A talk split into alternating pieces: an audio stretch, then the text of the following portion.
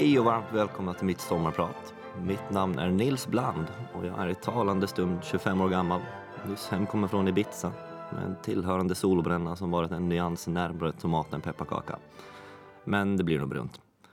Mitt sommarprat idag kommer bland annat handla om mitt intresse för klubbmusik och nattliv, mitt liv som DJ och resorna dessa intressen tagit mig på.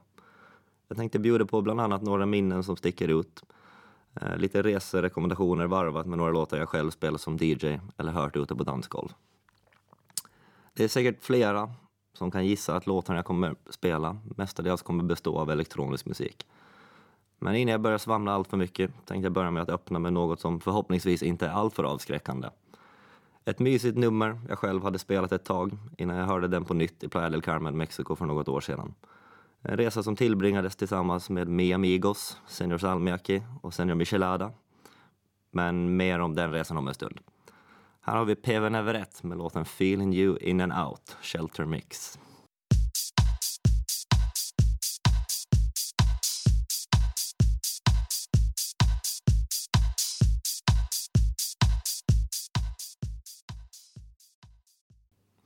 Sådär ja, lite varm i kläderna. Eh, jag ska inleda med att säga att detta är något som är oerhört ovant för mig då jag egentligen aldrig tidigare pratat i en mikrofon innan. Eh, detta trots att jag DJat i närmare nio år och att bilden av en DJ några kanske har är någon som bara trycker på play och bara var det med att stå och skrika put your hands up. Eh, ofta med svordom som inte lämpar sig för Ålands Radio inlagd däremellan.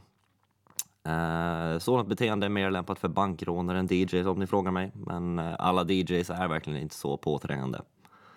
Jag vill, jag vill tro att jag själv inte tillhör denna bankrånarkategori av DJ, utan anser mig själv vara en aningen, en aning mer tillbakadragen kille med fötterna relativt stadigt nere på jorden. Men vad gör en DJ riktigt då? Kan jag nästan höra några av er fråga, trots att det här med radio i detta fall är envägskommunikation. Wikipedia förklarar saken så här. En diskjockeys uppgift är, framförallt inom dansmusiken, att framföra en ström av musik utan att övergången mellan låtarna blir alltför tydlig. Det mest elementära är att inte ha några pauser mellan spåren, men diskjockeyn brukar också taktmixa genom att ändra tempot och därigenom också tonen på låtarna så att det håller samma tempo eller taktslag per minut. Och det där lät inte alls särskilt upphetsande eller märkvärdigt, eller hur? Egentligen så är det inte heller. Det som dock gör, eller kan göra konstformen till något fruktansvärt, fruktansvärt speciellt enligt mig, är människorna som är närvarande, platsen musiken spelas på och givetvis ett bra ljudsystem. Jag hoppas att jag lyckats någorlunda med att avmystifiera vad en DJ gör, eller är tänkt att ska göra, och inte göra, om du frågar mig. Eh, det är nämligen direkt via mitt DJ-intresse som satt mig i den heta stolen idag. Efter ett gig i våras på Indigo kom nämligen Ålands Radios alldeles egna Fredrik Hitonen fram till mig och frågade glatt ifall jag skulle vara intresserad av att sommarprata. Och jag skulle väl ljuga ifall jag sa att jag inte till en början tvekade och ifrågasatte vad tusan lilla jag skulle kunna ha för intressant att prata om. Fredrik övertalade mig dock med bravur och övertygade mig snabbt om att prata om resorna, klubbarna, musiken, vännerna, maten och allt däremellan. Så det är precis det jag tänker göra. På grund av lite tidspress så tänkte jag börja någonstans i mitten av mina intressen för just detta och gå igenom en resa till The BPM Festival som ägde rum i Playa del Carmen, Mexiko för ett tag sedan. Den 5 januari 2017 satt jag och min vapendragare från Krokensvägen i Strandnäs på Arlanda och drack varsin öl till lunch i väntan på att boarda vårt plan. Detta plan skulle tas till andra sidan Atlanten för första gången. Väl på plats i Fort Lauderdale, Florida, som var vår tillfälliga slutdestination, skulle vi möta upp vår lokala guide och goda vän Marcus. Det var väldigt kallt och mörkt mest hela tiden uppe i Norden, så några dagar i Florida var något vi båda hade sett fram emot ända sedan vi bokat resan. Efter en flygplansförsening på grund av misstänkt bombhot på Arlanda, vilket lyckligtvis nog visade sig bottna i något så harmlöst som en kvarglömd väska, lång flygresa och rigorös invandringskontroll, så var vi framme i ett varmt och fuktigt Fort Lauderdale. Tjocktröjan och ledjackan som man hade frusit i för 12 timmar sedan åkte av snabbare än du kan säga i USA. Ett bekant solbränt ansikte tog emot oss på flygplatsen med öppna armar och introducerade oss till... Ett, in... ett bekant solbränt ansikte tog emot oss på flygplatsen med öppna armar och introducerade oss till hans välkomnande mor som körde oss hem till deras bostad. Brisen när vi åkte nercabbat genom ett kvällsvalt Florida blåste tillför, tillfälligt bort all jetlag och man glömde bort att blodsockret låg i botten. Denna bekymmersfria känsla visade sig däremot inte bli särskilt långvarig. På dag två av vår vistelse i frihetens land bevittnade vi en poliskonvoj lett av pol en polishelikopter vid ett övergångsställe på väg hem från lite skateboardåkning och sightseeing av området. Scenen kändes som, som något direkt taget ur GTA och jag minns att jag inte gav den någon vidare eftertanke utan tänkte att detta var vardagsmat i USA. Väl inom räckhåll för hemmets wifi började telefonen däremot plinga till och vibrera alarmerande mycket. Oroliga meddelanden från släkt och vänner började rulla in på Facebook samtidigt som direktsändningen av nyheterna på tvn informerade oss om vad som hade hänt. Den 6 januari 2017, dagen efter att vi själva hade landat upp och bemötts så hjärtligt, miste fem personer livet och närmare ett dussin till blev skadade av en ensam gärningsman som hade öppnat eld i terminal 2 på Fort Lauderdale International Airport. Vi hade landat på samma flygplats mindre än, två, mindre än ett dygn tidigare och skulle enligt planerna fortsätta vår resa till Mexiko från samma terminal som skottlossningen hade skett nästa morgon. Och för första gången i mitt liv så markerade jag mig själv som säker på Facebook. Morgonen därpå möttes vi av en flera hundra meters kö in till flygplatsen i och med att den nedstängda terminalens trafik omdirigerades till en och samma terminal.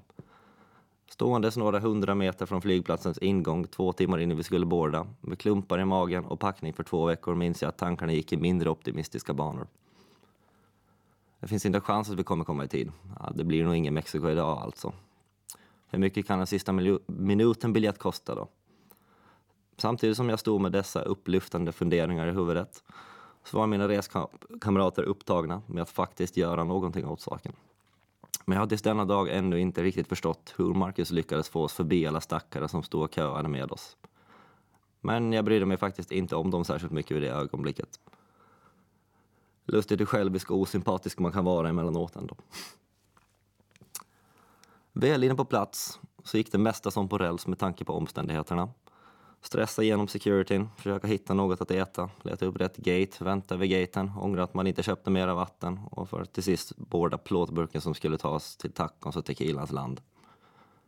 Men innan jag fortsätter söderut tänkte jag passa på att spela upp låten jag lyssnade på när jag för första gången satte mina åländska fötter på amerikansk mark.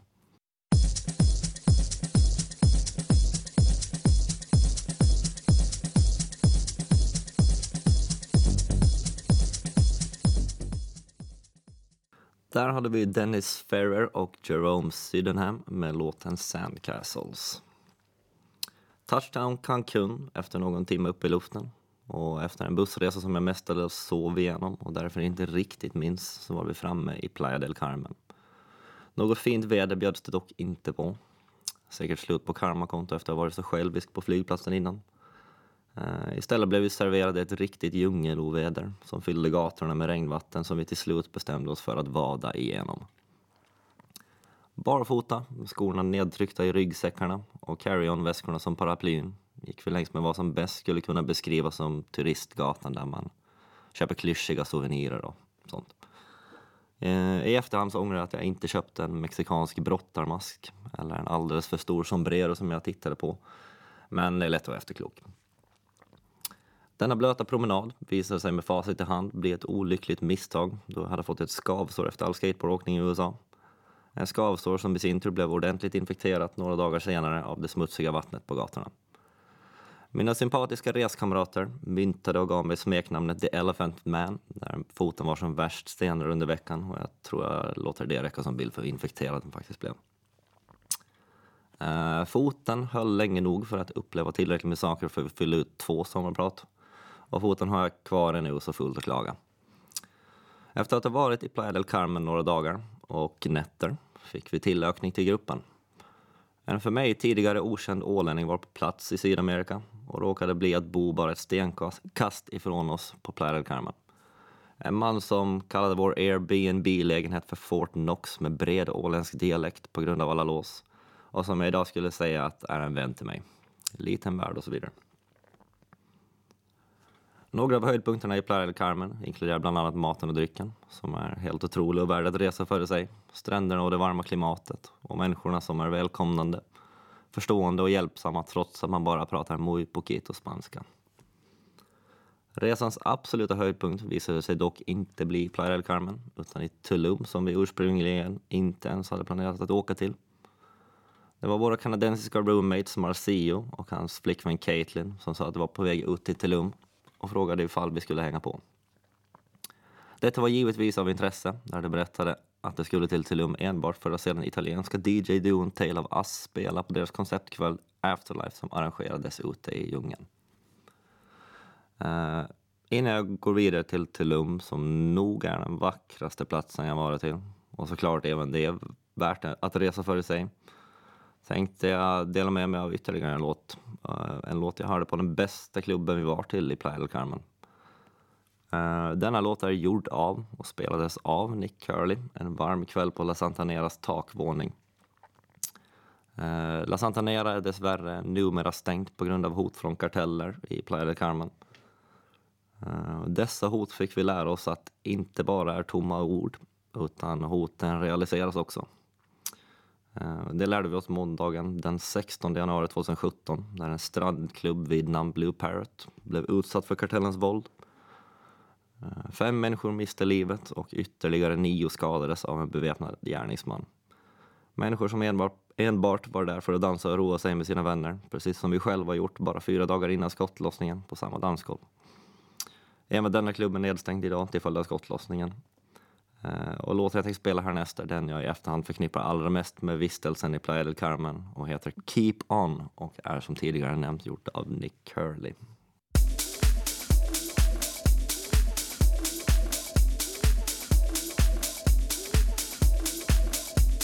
Det där var Keep On av Nick Curley. Eh, ni lyssnar på mig, Nils Bland, som idag har äran att få sommarprata i Ålands Radio. Från Playa del Carmen till Tulum bar det av alltså.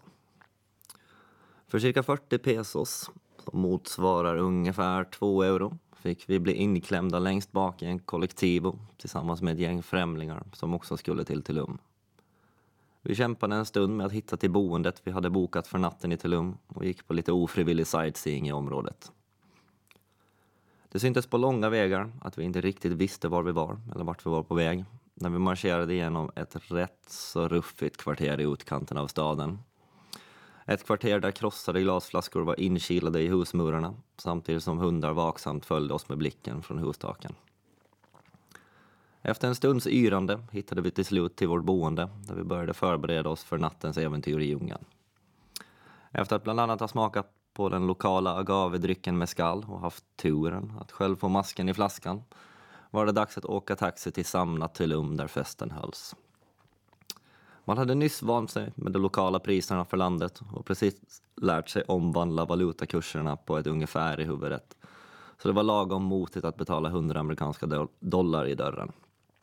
Eh, jämförelsevis så gick middagarna på Playa del Carmens restauranger för ungefär 150 till 200 pesos per kväll, vilket motsvarar ungefär 7 till 9 euro. Uh, nu kan jag inte säga exakt hur många som var på den här festen till slut, men jag skulle nog gissa på att det var just norr om 2000 pers där. Mitt ute i ingenstans, mitt i natten, med biljettpriser på 100 amerikanska dollar i dörren. 2000 pers. Jag skulle inte bli förvånad ifall alla intäkter från inträdet gick direkt till produktionen av festen heller, då framförallt ljud och ljus verkligen var något av det häftigaste jag någonsin upplevt. En upplevelse som förgylldes mot morgonen när Mexiko återigen bjöd på ett riktigt regnoväder som fick alla hundratals lasrar att se ut som kristaller som föll ner från himlen. Eh, jag vågar inte heller riktigt säga hur länge den här festen pågick. Men det jag dock kan säga är att våra kanadensiska roommates, som jag nämnde tidigare, eh, de sa att de hade stannat kvar tills någon gång efter klockan 12 nästa dag och de var långt ifrån sist att åka därifrån. En annan åkte hem i relativt rimlig tid, runt klockan halv sju på morgonen, vilket var 30 minuter före stängning enligt schemat, tillsammans med en tapper reskamrat som också höll sig vaken. En annan reskamrat, som inte ska nämnas vid namn här, somnade ståendes på plats och åkte hem kort därefter. Eh, det kan vara underförstått, men jag säger det ändå. Ljudet där var minst sagt i högsta laget. Så om du frågar mig är det en större bedrift att lyckas somna stående än att hålla sig vaken tills festens slut. Eh, några dagar senare, då man hade återhämtat sig och återvänt till Playa del Carmen, så bokade vi biljetter till att se Tale of Us igen. Denna gång på ort närmare hemmet i Stockholm och för betydligt billigare pengar än 100 amerikanska dollar. Idag, ungefär två och ett halvt år senare, så sitter jag här i Onas Radios studio med fyra Tale of Us-spelningar under bältet. Uh, och deras logo tatuerad på höger tricep. Så kan det gå. Uh, jag tänkte avsluta kapitlet om Mexiko med att bjuda på ett smakprov av en hur en spelning av Tale of Us i Tulums djungel kan låta. En schweizisk DJ-duo vid namn Adriatic står för remixen av Tale of Us och Vals låt Monument.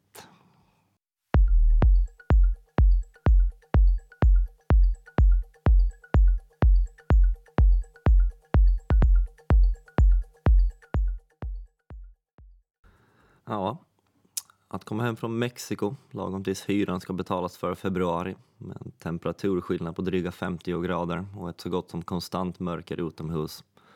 Som förvärrade min första upplevelse av jetlag var inte det roligaste jag någonsin varit med om. Dygnsrytmen var i rekorddåligt skick och man var lagom uttråkad. Små saker som att gå och handla mat var pest och pina när man jämförde med priserna i Playa del Carmen för att inte tala om att komma på vad man själv skulle laga helt själv sen då. Siktet var inställt på nästa resa och nästa samling upplevelser innan vi ens hade landat på Arlanda och så brukar det vara har jag märkt. Någon vecka efter vår hemkomst från USA och Mexiko såg vi ändå Taylor of Us spela igen, denna gång i Stockholm tillsammans med ett ganska stort gäng vänner och bekanta. Det var en mörk och kall natt i Stockholm innan vintern riktigt hade hunnit bli vår. Men humöret var trots det på topp inne i värmen på Maria Prästgårdsgata 4. Även känd som MP4 internt. Där hölls förfesten för kvällen som bestod av intima vardagsrumsgig från bland annat hon själv med flera. Svartdryck, införskaffad skattefritt ombord på MS Rosella och mycket skratt. Jag skulle ljuga om jag sa att kvällen levde upp till den höga ribban man själv förväntansfullt hade satt. Men kvällarna i Mexiko skulle tyvärr visa sig bli svårare att slå än en utekväll i Stockholm. Mera tid i vårt grannlands huvudstad har det ändå blivit sedan dess. Daytime sessions på Trädgården, open airs ute vid tunnelbanans slutstationer, kvällar på Slakthusets tak med Globen som backdrop, axel mot axel på F12-terrassen, långa nätter nere i Berns källare och några egna mindre DJ-gig utspridda över staden inklämt däremellan. Eh, jag kan rekommendera allt detta och lite till för den som känner sig nyfiken på att utforska Stockholms nattliv och inte känner sig så sugen på Stureplan. Men eh, det är inte bara vårt grannlands huvudstad som har mycket att, att erbjuda. Vår egen huvudstad Helsingfors har även den en del att komma med.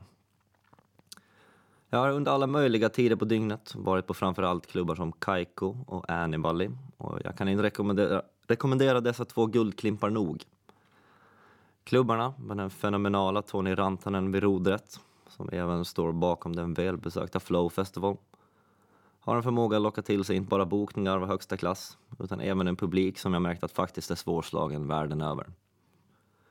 Men trots att jag bara varit ute i Helsingfors vid kanske ett tiotal tillfällen och själv haft äran att spela betydligt färre gånger än så, så har jag ändå upplevt skillnaden på publiken i vårt rikas främsta stad som tydlig. Hungern för ny musik är på en helt annan nivå än i framförallt Stockholm. Och jag är ledsen att säga, mest för min egen skull på grund av den längre och dyrare resan. Men en solig söndags eftermiddag på Ärnevalli slår allt som oftast till och med en daytime sessions på Trädgården. Mycket tack vare människorna. Uh, jag tänkte spela en låt. Uh, och näst, denna låt tänkte jag tillägna till dessa två närliggande huvudstäder som jag nu snabbt har nämnt. Eh, och i dagsläget är det tyvärr dessa städer som är närmsta ort för riktigt bra klubbkvällar om man är bosatt på Nordens Ibiza. Det är en låt jag själv spelat ut väldigt mycket och fortfarande dammar av med jämna mellanrum. Eh, låten är gjord av Deep House-pionjären Larry Heard och heter The Sun Can't Compare.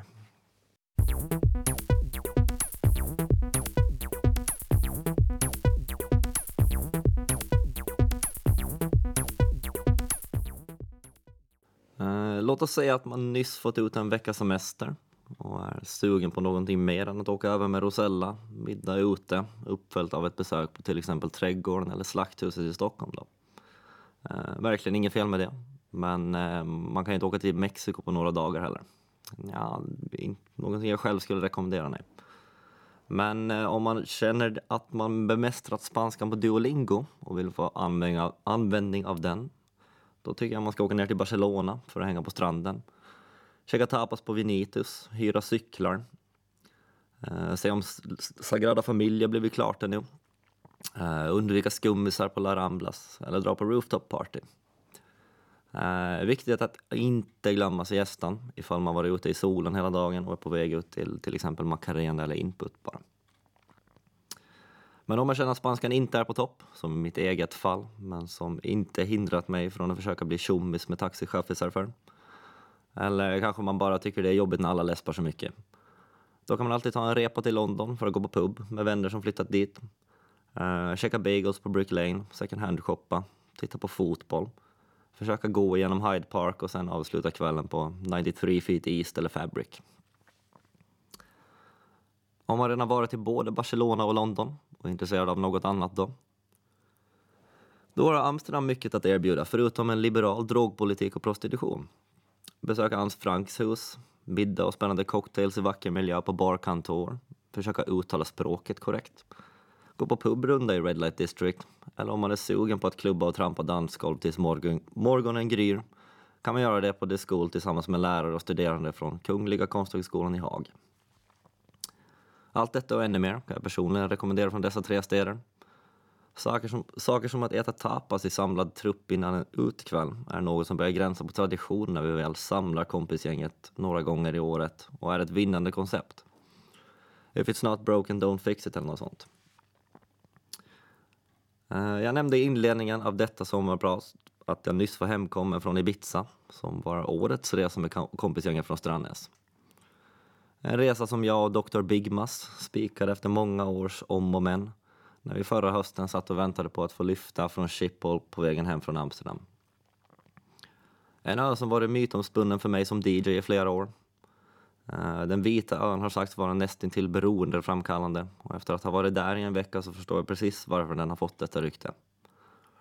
Eh, jag tänkte försöka gå igenom några av höjdpunkterna från denna pärla i Medelhavet och samtidigt dela med mig av några av låtarna som spelas på klubbar som bland annat DC-10 och Pasha. Uh, och jag vet redan nu innan jag ens har börjat att jag inte ens kommer komma i närheten av att göra stället rättvisa, men jag lovar att jag ska försöka. Torsdagen den 13 juni, veckan efter att jag gått på sommarlov från mitt jobb som elevassistent i Ekerö skola, där jag till vardags har jobbat det senaste året tillsammans med världens härligaste kollegor och smartaste barn, promenerade jag genom ett regnigt Mariehamn på väg mot MS Amorella. Flyget mot Ibiza gick inte förrän några dagar senare på lördag morgon, men jag passade på att tillbringa lite kvalitetstid i Stockholm tillsammans med min gode vän Marcus som numera är bosatt där. Denna gång bjöd Stockholm bland annat på en snabb visit till min go-to skivbutik i staden, Snickars Records. Ett ställe jag kan göra mig själv fattig på, alldeles för enkelt. Eh, varsitt besök till Mikellers bar på Östermalm och Omnipollos Flora i Humlegården i fredagssolen. Båda ställen klart värda besök ifall man uppskattar dryckesupplevelser som går förbi massproducerad anonym lager. Fredagskvällen Eh, tillbringade vi med att gå längs med Götgatan och spela in lite rörligt material i den vackra kvällssolen åt bortaålänningen Bromander som är aktuell med sin nya singel Elvira Madigan. Eh, kvällen som blev natt avslutades i en replokal i närheten av Götgatan tillsammans med vår vän John som hade anslutit sig till oss under kvällen och som skulle med till Ibiza morgonen därpå. Flyget som skulle ta oss från Arlanda via Schiphol och slutligen till Ibiza gick väldigt tidigt på lördagsmorgonen. Så vi bestämde oss för att åka efter väskorna direkt från replokalen för att sedan åka taxi till Arlanda. Väl på plats på Arlanda så passade jag på att klämma in någon timmes sömn utanför securityn med carry-on-bagaget som huvudkudde. Resten av gänget som skulle, va, som skulle med var utvilade, utvilade och väckte mig någon timme senare med ett smått oroligt telefonsamtal. Någon eventuell oro fanns dock inte kvar när jag mötte upp Dr. Bigmas med grusiga ögon och ett leende lika brett som Lemströms kanal på läpparna. En kille som jobbade i securityn frågade ifall jag hade fått sova någonting och berättade att han och hans kollegor hade tyckt så synd om mig som låg där och försökte sova medan de gick fram och tillbaka förbi mig. Jag kände inte igen honom och svarade som det var att jag nog inte haft några egentliga bekymmer med sömnen. Det hade jag inte på de två flygresorna ner heller. Flygresan från Arlanda till Schiphol så sov jag innan vi ens var i luften. Och från Schiphol till Ibiza räknades det inte heller några får så att säga. Eh, något jag hört sägas om Ibiza är att man inte glömmer första gången man landar där. Jag hade inte riktigt förstått varför det skulle vara så speciellt. Men efter att själv ha varit där nu så förstår jag precis varför man lägger det på minne. Man flyger nämligen över hela ön och vänder sedan 180 grader för att sedan flyga tillbaka mot ön för att landa. Eh, det är just den där rundan över ön och sedan U-svängen precis efteråt som gör det hela till en väldigt häftig upplevelse. Och speciellt om man har fönsterplats som jag hade turen att ha. Eh, det här med monolog är inte riktigt det jag känner mig trygg med. Så jag som DJ tänkte att det, det är läge att spela nästa låt. En låt som är betydligt roligare att lyssna på än mitt pladder, svammel och dillande. Jag hade själv turen att få höra bland annat Carl Craig spela den låt på DC-10 när jag var dit på konceptkvällen Circo Loco. Eh, en låt som jag tycker passar bra som introduktion för mina äventyr på Ibiza. Eh, uh, DJ, DJ Kåses hit från förra sommaren, Pick Up, är självklart låten jag pratar om och den kommer här.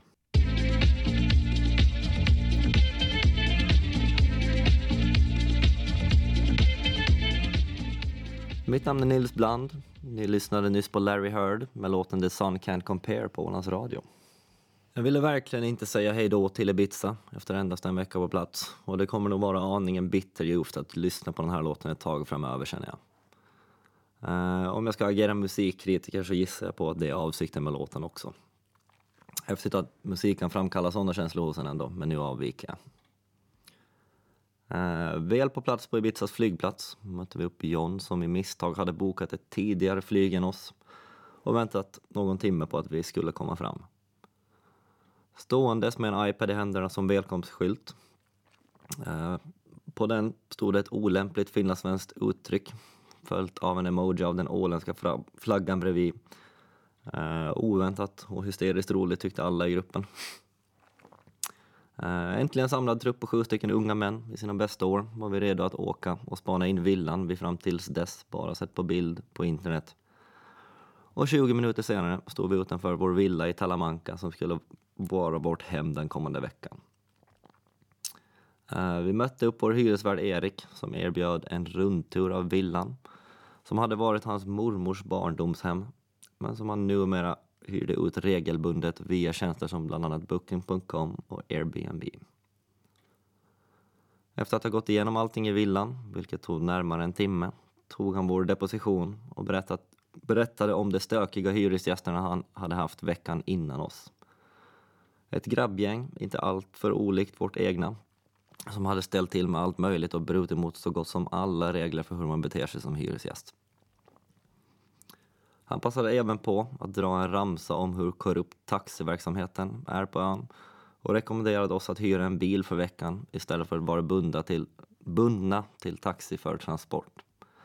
En rekommendation som visade sig bli väldigt lönsam i och med att vi utforskade större delar av ön under dagarna. Eh, vi landade på Ibiza på en lördag, vilket spontant kan tyckas låta som den bästa dagen för att kolla det mytomspunna nattlivet eh, och se om det kan leva upp till hypen. Eh, detta stämmer dock inte. Förvånansvärt nog så känns lördagar lite som en vilodag medan de resterande dagarna på veckan är det som har de bästa kvällarna utelivsmässigt. Detta höll oss dock inte hemma och efter att ha övervägt våra alternativ med hemsidan Resident Advisor som hjälp bestämde vi oss för att kolla in vad den före detta legendariska nattklubben Space, som numera heter High Ibiza, hade att komma med. Kvällens lineup bestod av halv, halvbekanta namn som sydafrikanska Black Coffee och eh, engelsmannen Josh Butler, men ingenting som för mig skulle bekräfta om ryktena om Alvar var stanna eller inte. Eh, uh, High Ibiza uh, levde dessvärre inte upp till det mytologiska ryktet dess föregångare haft. Och fortfarande har, men bara en helt klart häftig upplevelse. Uh, stundtals kändes det som om man gick runt i en labyrint och jag lärde mig aldrig hur man hittade rätt där. Uh, mot småtimmarna på söndagsmorgonen hade jag dock hittat till vad jag trodde var ett uh, lite mindre rum med dansgolv och en DJ som stod och spelade klart godkänd musik. Detta rum insåg jag att hade toalettbås längs med alla väggar först efter att ha varit där inne i säkert 20 minuter. Eh, jag brast ut i skratt. Jag stod front left och tänkte att sånt här hittar man nog bara på Ibiza. Samtidigt som öronpropparna utsattes för eldprov av ljudet där inne. Och detta rykte som party jag känner säkert de flesta till. Det flera kanske inte känner till däremot är det vansinniga priser man är tvungen att betala på de riktigt stora klubbarna. Eh, snittpriset för inträden ligger mellan 40 till 60 euro medan 33 centiliter vanligt dricksvatten utan bubblor går för en 10 jämnt. Eh, känner man sig sugen på att dricka säg till exempel en öl eller ännu värre en drink måste man vara beredd att betala uppemot 25 euro. Eh, något som jag visste på förhand men så fick några i sällskapet att sätta semesterns första slurk i halsen. Eh, om man bortser från vettvillingspriserna på de stora klubbarna så är priserna i till exempel matbutiker helt klart rimliga eh, och betydligt billigare än i Norden. Vilket var mycket tacksamt efter att ha bränt närmare 150 euro första kvällen. Söndagen därpå tillbringade vi mestadels hemma vid terrassen och poolen i och med att vi fortfarande var utan bil. Eh, nattens planer hade vi spikat sedan långt innan vi lyfte från Arlanda och bestod av ett besök på Pascha för att se Solomon, eh, vars dance moves alla borde youtuba upp direkt efter att jag är klar. Och den tidigare spelade och nämnda schweiziska DJ-duon Adriatic. Med debutkvällen avklarad gick vi in vid tvåtiden på Pascha med förhandserfarenhet av hur en kväll ute på den vita ön kan se ut. Men precis som föregående natt och morgon visade sig själva lokalen vara för stor för att jag skulle hinna se allt på en kväll. Eh, det visade sig vara rätt svårt att förflytta sig från ett ställe till ett annat när man står där tillsammans med 3000 andra gäster. Och jag fick höra först dagen efter att det fanns en stor takterrass i anslutning till deras innergård som jag helt hade missat och inte, ja, helt enkelt inte haft tid för att se. Jag var upptagen med att försöka överleva armbågarna på det tättpackade dansgolvet hela den kvällen. Eh, det fanns tid för att se takterrassen och flera okända ställen och rum senare under veckan så det gick ingen nöd på mig. Hemfärd efter stängning i lagom tid runt klockan sju på morgonen. Lagom rimligt. Eh, vi vaknade upp måndag eftermiddag av att några andra i gänget som hade åkt hem tidigt stod och förde en massa oväsen i sovrummet jag kallade mitt eget under veckan. Vid det här laget hade vi fått tag i vår hyrbil som vi döpte till Böttmobilen. En minivan med plats för sju stycken långbenta ålänningar som vår personliga chaufför Borge skickligt körde runt oss i under veckans gång. De som hade fått några timmars extra sömn hade under morgonen kollat upp och planerat en hel dag på stranden medan resten av oss låg och sov. Ingenting jag var intresserad av när jag först slog upp ögonen efter allt för få timmar sömn, men som visade sig vara precis vad själen behövde. Och efter många doser D-vitamin och mycket vatten på en avlägsen strand, eh, vars namn jag glömmer, eh, började vi röra oss hemåt, hemåt för en välbehövd siesta. Eh, inte direkt någon Monday Blues denna måndag. Eh, kvällen som jag på förhand sett fram emot mest för resan var kommen. Flera andra i gänget var förståeligt trötta efter de två föregående nätterna och stannade hemma. Och jag var ju trots allt yngst i sällskapet, så de kan skylla på åldern eller något sånt. Eh, jag visste att jag inte skulle missa den här kvällen för någonting och jag lyckades få med mig tre killar från Strandnäs till en före detta flygplatshangar ute vid flygfältet där DC-10 ligger. Circo på DC-10. Nästintill så ikoniskt det blir för Ibiza om du frågar mig. Circo Loco-kvällarna, som började på DC-10 redan för 20 år sedan, eh, det vill säga år 1999, Sägs vara en must do för alla som åker till Ibiza. Klubben som har en kapacitet på endast 1500 pers, vilket i jämförelse med eh, Ibizas största klubb, Privilege, som tar 10 000 personer, inte är så mycket. Uh, väl på plats på DC-10 finns två rum och en innergård som varje måndag lyses upp i Circolocos sedvanliga röda färg av lampor som påminner lite om stora snurrande polissirener. Ljudsystemen i båda rum har tryck nog för att göra, göra en döv på mindre än en minut utan öronproppar. Industriella fläktar står och hjälper korsdraget mellan rummen trycka ut sval luft för de sardinburksfulla dansgolven. Eh, och folket på DC-10 är alla där för att dansa till världens bästa DJs, till låtar de aldrig kunnat föreställa sig förut, på världens enligt mig bästa klubb. Och det märks. Stämningen var intim, nästan till familjär och raka motsatsen till hur jag flera gånger upplevt att kvällar kan vara uppe i Norden. Eh, något jag tycker att vi alla kan hjälpa till att förbättra. Det är det första stället där det kändes som att de faktiskt har tänkt på precis allt. Från ljudsystem och luftkonditionering till transport och säkerhet. Eh, och för mig så är det den nya ribban för klubbar. Och jag har tyvärr svårt att se någonting toppa den inom en snar framtid. För mig så är det numera också en must do att besöka DC-10 för alla som åker ner till den vita ön i Medelhavet. Och även fast det finns en del till att berätta om alla dessa resor så tänkte jag skona er från att behöva lyssna på mig och avsluta med att göra något som jag faktiskt tycker är bra mycket roligare än att sitta och hålla låda. Vilket är att spela musik. Jag önskar er alla en trevlig fortsättning på sommaren och skulle vilja tillägna den här sista låten till alla som jag någonsin stått på ett dansgolv med. Och speciellt till er som stått på dansgolvet när jag själv haft äran att få spela för er.